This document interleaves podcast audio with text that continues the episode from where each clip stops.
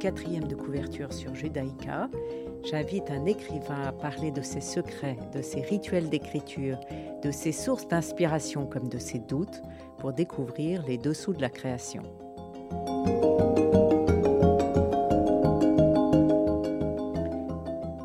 Aujourd'hui, Aurélie Dion nous parle de son premier roman, Du temps de ma splendeur, qui vient de sortir chez Julliard. Bonjour Aurélie Dion. Bonjour. Vous entreprenez des études en psychopathologie et psychanalyse après avoir été critique littéraire, notamment pour France Culture et Le Monde. Vous avez publié en 2009 Écrire, publier, lire, textes, documents et entretiens chez Atier. Vous voulez en parler? Quel genre de livre c'était? Alors c'était, euh, c'est vraiment une, ancienne vie, on va dire, euh, puisque en fait j'ai arrêté la presse pour euh, me mettre à écrire, donc c'est assez loin. Mais c'était un livre d'entretien avec des écrivains que, que j'aimais et avec une préface d'auteur que j'avais écrite. Vous écrivez aussi pour la scène et la radio. Et donc, votre premier roman, Du temps de ma splendeur, pourquoi vous vous êtes mis au, au roman, Aurélie Dion parce que c'était la forme la plus libre pour moi. Et donc, euh, j'avais envie de d'avoir une forme moins contrainte. Euh, et puis surtout de dépendre que de moi-même, en fait, et pas d'un pas d'une rubrique avec un format, euh, un format précis. Alors je raconte en gros l'histoire, trois femmes d'une même famille, trois visions de la féminité, de l'amour, du rôle de la femme dans la société. Il y a la grand-mère Rose qui croit en l'amour, filiale et familiale, la reine-mère tyrannique et toxique, et la fille qui subit et réfléchit et qui est la narratrice. Toutes les trois sont obsédées par les hommes dont elles ne peuvent se passer, même s'ils ne font que traverser leur vie, une passion qui fait des ravages de mère en fille, il s'agit, tel que je l'ai lu, d'amour, de transgression et de transgression. Je vous cite page 18. J'ai grandi entre une grand-mère virile et romantique qui n'avait peur de rien et une mère soucieuse de sa splendeur qui avait peur de tout. Avec un acte scellé dans le noir du cerveau, la petite lumière qui va s'allumer plus tard, le grand amour, l'amour d'une vie, sinon rien, et ce qui s'ensuit, comment avoir une vie amoureuse un peu digne après ça, est-ce que vous avez répondu à la question sur l'amour? Euh, Non, je crois pas. Vous avez trois euh, visions de femmes très différentes. Donc Rose est romantique.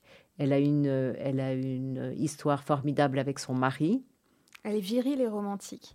C'est-à-dire que c'est une femme qui est euh, tiraillée entre l'archaïsme et la modernité, donc qui, a, est née dans les années 20, qui s'est mariée juste après-guerre, en 50, et qui est partie euh, d'Algérie toute seule, euh, qui a pris le bateau pour trouver son mari, pour chercher son mari à Paris. Euh, donc c'est quand même quelqu'un qui a été capable de s'arracher à son milieu social et familial et qui avait un, désir de conquête comme ça. Elle est très idéaliste aussi. Elle très volontaire aussi. Enfin, elle, est à la fois romantique, c'est-à-dire qu'elle croit en l'amour et c'est une exclusivité amoureuse. Hein. c'est un seul amour pour la, pour la vie, sinon rien. Euh, mais euh, elle veut choisir son mari, euh, être amoureuse et choisir, un, choisir un peu tout dans la vie d'ailleurs. C'est vraiment quelqu'un qui... Elle transmet son amour fou mhm. à sa petite fille, mais ça saute au-dessus de sa fille. Ben, on ne sait pas bien, oui, on sait pas bien. Parce qu'on on, voit moins les rapports entre Rose et sa fille qu'entre Rose et la petite fille, puisque c'est la petite fille qui parle.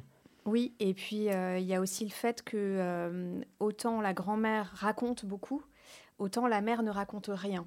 Alors on la voit, elle est euh, possessive, jalouse, intrusive, indiscrète, en colère.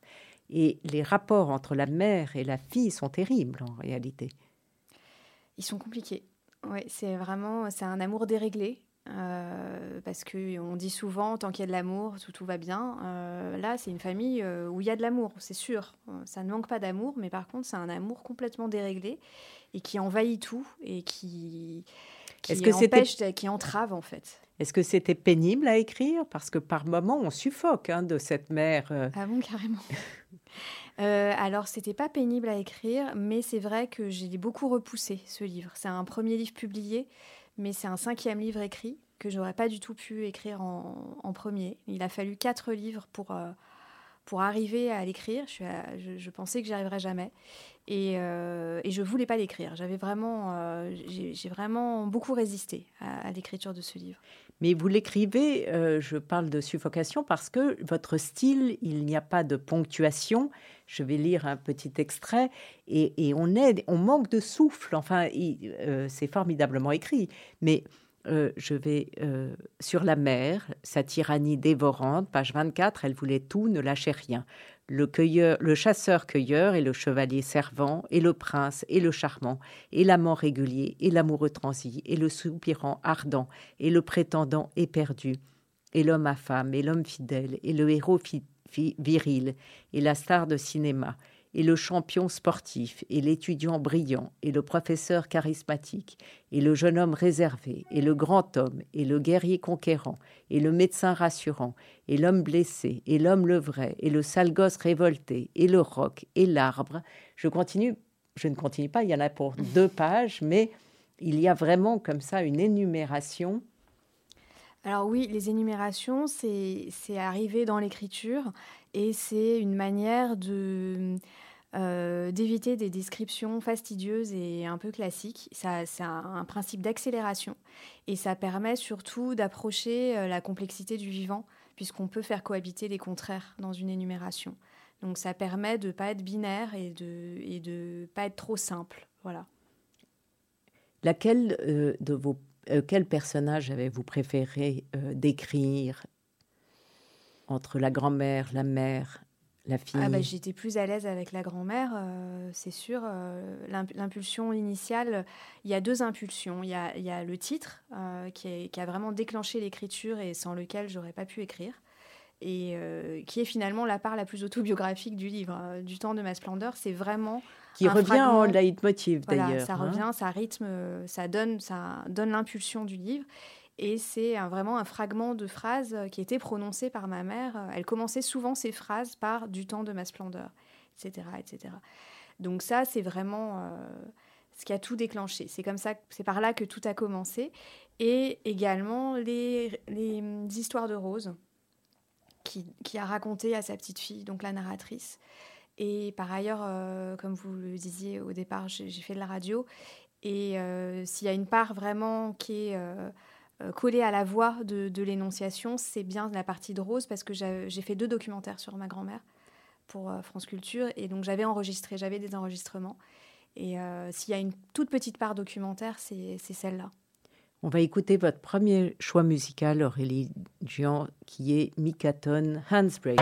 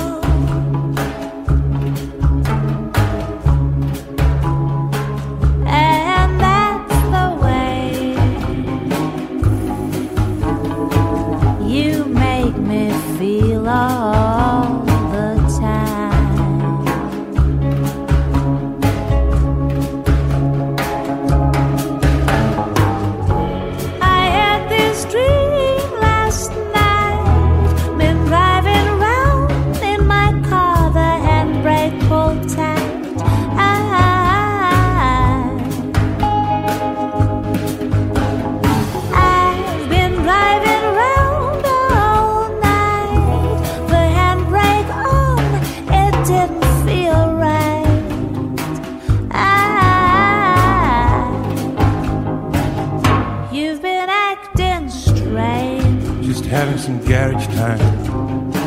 Trying to figure out what goes on under this body of mine.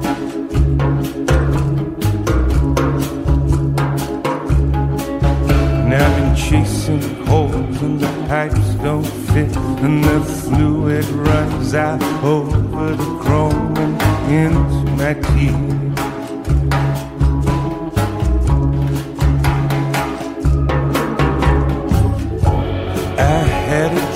last night. The brakes were gone, I was running out of control.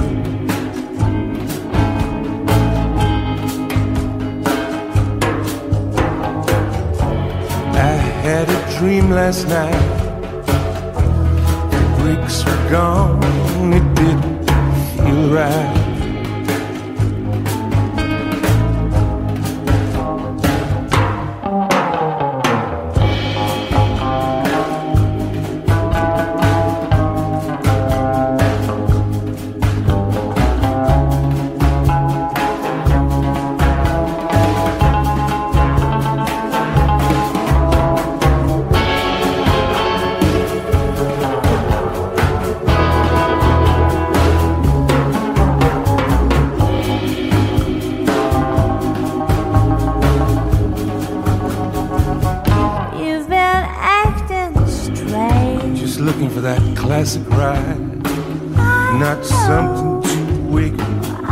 I up, shouldn't get complain. wide. But if this Maybe goes on, some low, take off that chrome, get me muffled. Give it that low note, open up its throat.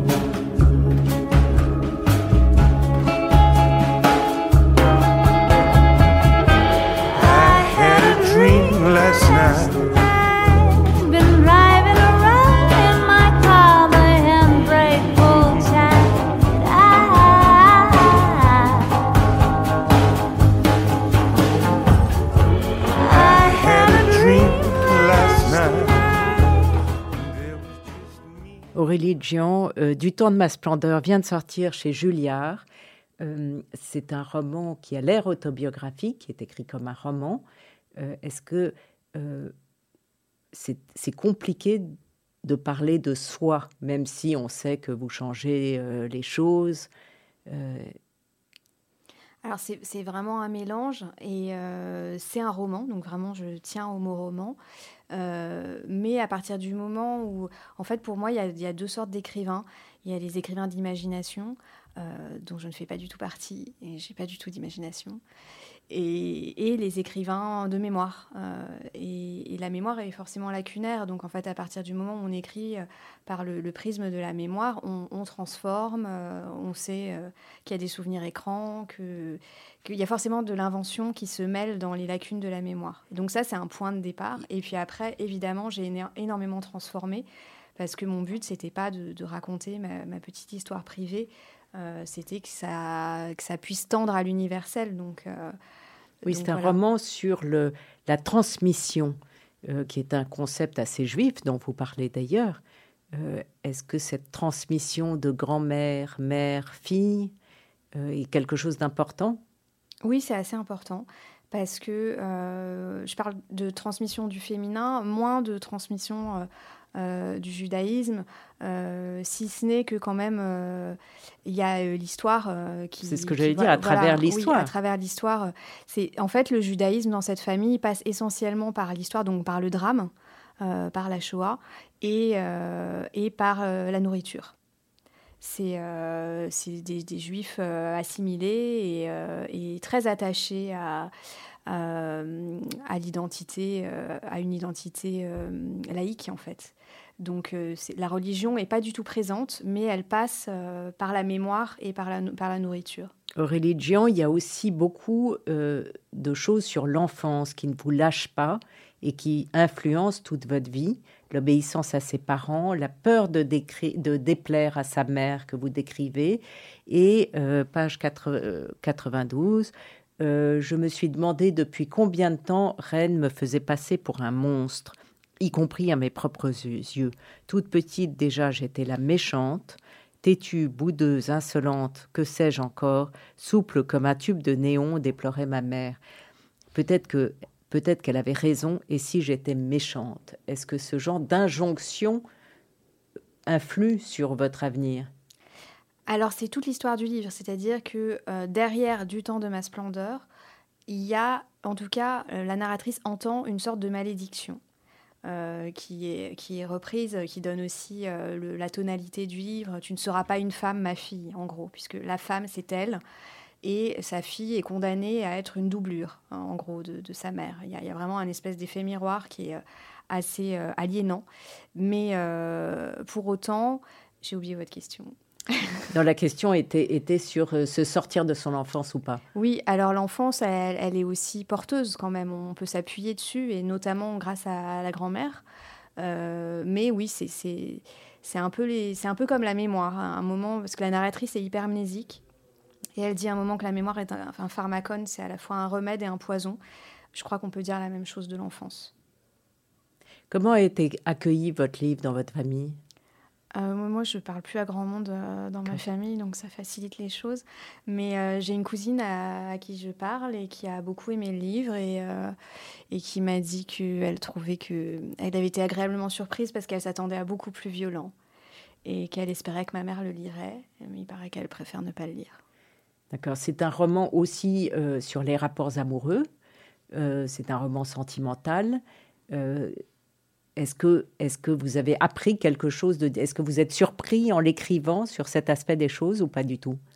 Ah, euh, tout m'a surpris dans l'écriture Oui. parce que euh, si je sais à l'avance ce que je vais écrire, je j'écris pas. Ça m'intéresse pas. J'écris pour découvrir quelque chose. Vous avez beaucoup réécrit ce texte? Euh, non, j'ai- écrit un peu sans me retourner, mais disons que j'écrivais une page par jour et je relisais tous les jours, je relisais la page de la veille et j'écrivais une nouvelle page. J'ai j'ai avancé comme ça, donc finalement, euh, et puis après j'ai retravaillé les épreuves, hein.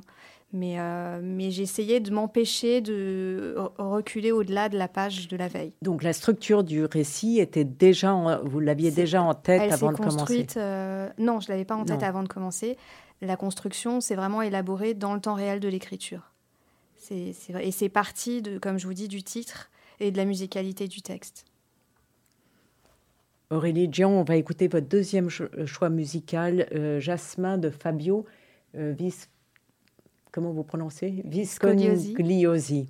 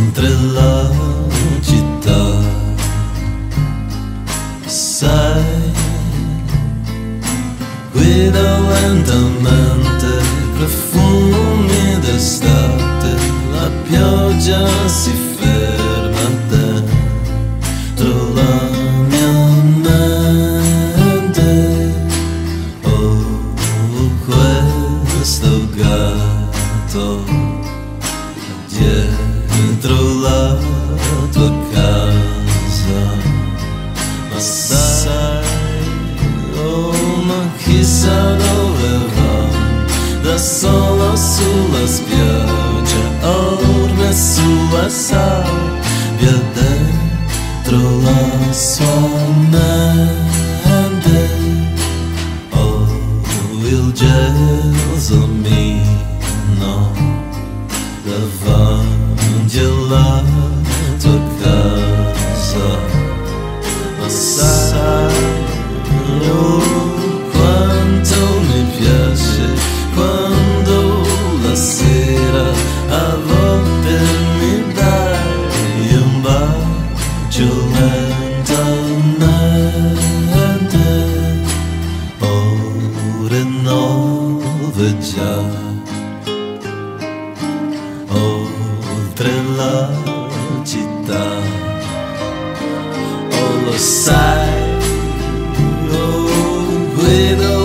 the moon.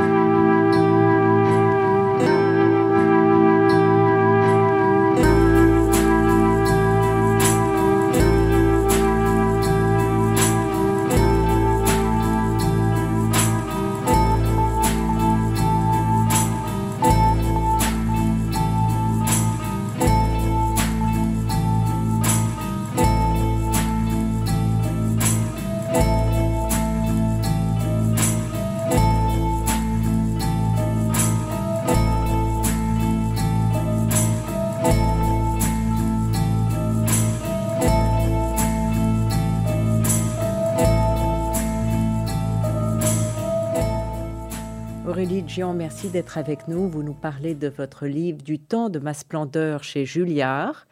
Euh, vous, vous, citez l'Olvestein de Marguerite Dur- Duras.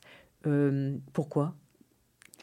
Euh, c'est vraiment par rapport à la scène du bal, quand Duras parle d'une souffrance non vécue et qui, aurait rendu l'Olvestein folle. Et en fait, je, vous, vous pouvez peut-être euh, retrouver le passage. Oui, c'est- alors le passage, c'est Dans cette histoire d'amour à mort, Reine faisait figure de l'Olvestein à l'envers. La nuit du bal, fascinée derrière les plantes vertes, regardant le couple danser, la robe noire de la femme à double fou- fourreau de tulle lui ravissant son fiancé, Lol n'a pas souffert de son abandon, exemplaire, et cette souffrance non, non vécue l'a rendue folle. Reine, au contraire, a vécu une souffrance exemplaire, délirant à bas, bruit et s'inventant des ennemis jusqu'à ne plus rien ressentir, comme si un excès de douleur pouvait éteindre la sensibilité. Reine et Lol figés pour l'éternité dans leur indifférence glacée. Est-ce qu'il y a d'autres livres qui vous ont influencé pour écrire ce livre? Alors, pas, euh, pas consciemment. C'est, c'est- en fait, je préfère, euh, plutôt que d'avoir des influences euh, qui vont être euh, inhibantes, c'est, ça part de l'écriture, en fait. Et en écrivant, parfois, il y a des, choses qui remontent. En fait, ça s'écrit vraiment le livre comme une anamnèse, donc en laissant remonter les souvenirs. Et c'est aussi les souvenirs de lecture. C'est des souvenirs... Vous avez été soulagé de l'écrire ou ça vous a perturbé hum, ni l'un ni l'autre, euh, il fallait que je l'écrive. J'avais, j'avais envie d'aller au bout de, euh, de, de ce travail. Ouais, c'était vraiment. Vous parlez d'écriture, vous dites Je suis devenu photographe parce que je n'ai pas de mémoire, disait le frère de Reine qui a longtemps envié la mémoire de son père. J'ai commencé à écrire pour survivre à mon hypermnésie. Oui, c'est ça, c'est que euh, la mémoire est encombrante aussi. C'est c'est ce que je disais tout à l'heure, c'est à la fois une chance et un drame, euh, parce que ça peut euh, bah, tirer vers le passé, en fait, et empêcher de, de, de coller au présent. Euh, donc l'écriture, ça permet aussi d'oublier. Quand, on a oubli- quand on a écrit, on peut oublier. Euh, sur le temps aussi, c'est un, thème qui, qui est le fil rouge, à Mm. mon sens, de votre, de votre beau livre, Du temps de ma, ma splendeur, avec la grand-mère, la mère, la fille, mais aussi la dernière page où vous dites Je n'ai pas vu passer les dix dernières années, où le temps est lent quand on est enfant, puis s'accélère à Mm. un moment donné de sa vie. Euh, et vous finissez par Il me restait deux semaines pour faire un enfant. Bah oui, oui, c'est c'est vrai que je me suis rendu compte aussi en écrivant qu'il y avait, enfin c'est sûrement une banalité de dire ça, mais qu'il y a plusieurs vitesses de vie et que effectivement l'adolescence est une sorte d'immense salle d'attente. Euh, L'enfance est aussi euh, figée dans une éternité et tout d'un coup, entre 30 et 40 ans, euh, ça, ça passe en une semaine. Enfin, il y, a- il y a des effets comme ça d'accélération qui sont on le assez sent, vertigineux. on le sent très bien dans, dans, dans ce livre, euh, avec ces trois personnages féminins très forts. Oui, bah c'est vrai que c'était. C'est c'est un, c'est un, un des personnages euh, du livre, Le Temps, c'est vrai. Aurélie Jean, voudriez-vous lire le début de votre livre? Souvent, ces phrases commençaient par Du temps de ma splendeur. Je portais des talons aiguilles, les cheveux longs et lisses, les ongles vernis. Je me préparais pendant des heures devant le miroir. Je prenais soin de moi dans les plus petits détails. Je flirtais avec la vulgarité en toute candeur, j'osais les couleurs vives, les sensations de matière spéciale, le maquillage outrancier, les bijoux indiscrets, les parfums poudrés au sillage indélébile, les dentelles transparentes, les dessous apparents, les, busquiers- les bustiers anachroniques au décolleté vertigineux, les jupes moulantes et brèves, les robes du soir en plein jour, je cumulais sans crainte tous les artifices. J'enfilais la panoplie de femmes fatales qui n'allaient qu'à moi. Du temps de ma splendeur, je pouvais tout me permettre. J'en faisais trop, à cœur joie. Aurélie Jean, je vous remercie beaucoup d'être venue à mon à émission. Est-ce que vous avez des nouveaux projets? Euh, bah là, je dois poursuivre mes études, donc euh, je pense que je vais avoir un mémoire euh, de, de fin d'études à écrire avant mon prochain livre. hein, Sur quoi. Sur, sans doute sur anamnèse et autofiction, Très intéressant. sans doute. Vous en ferez peut-être un livre. Peut-être, on verra. Merci Aurélie Merci Jean. à vous. Du temps de ma, de ma splendeur chez Julliard. Cette émission sera rediffusée dimanche à 14h. Vous pouvez la réécouter sur vos podcasts et sur le site de Radio Judaïka. Je vous retrouve mardi prochain à 11h. À la semaine prochaine.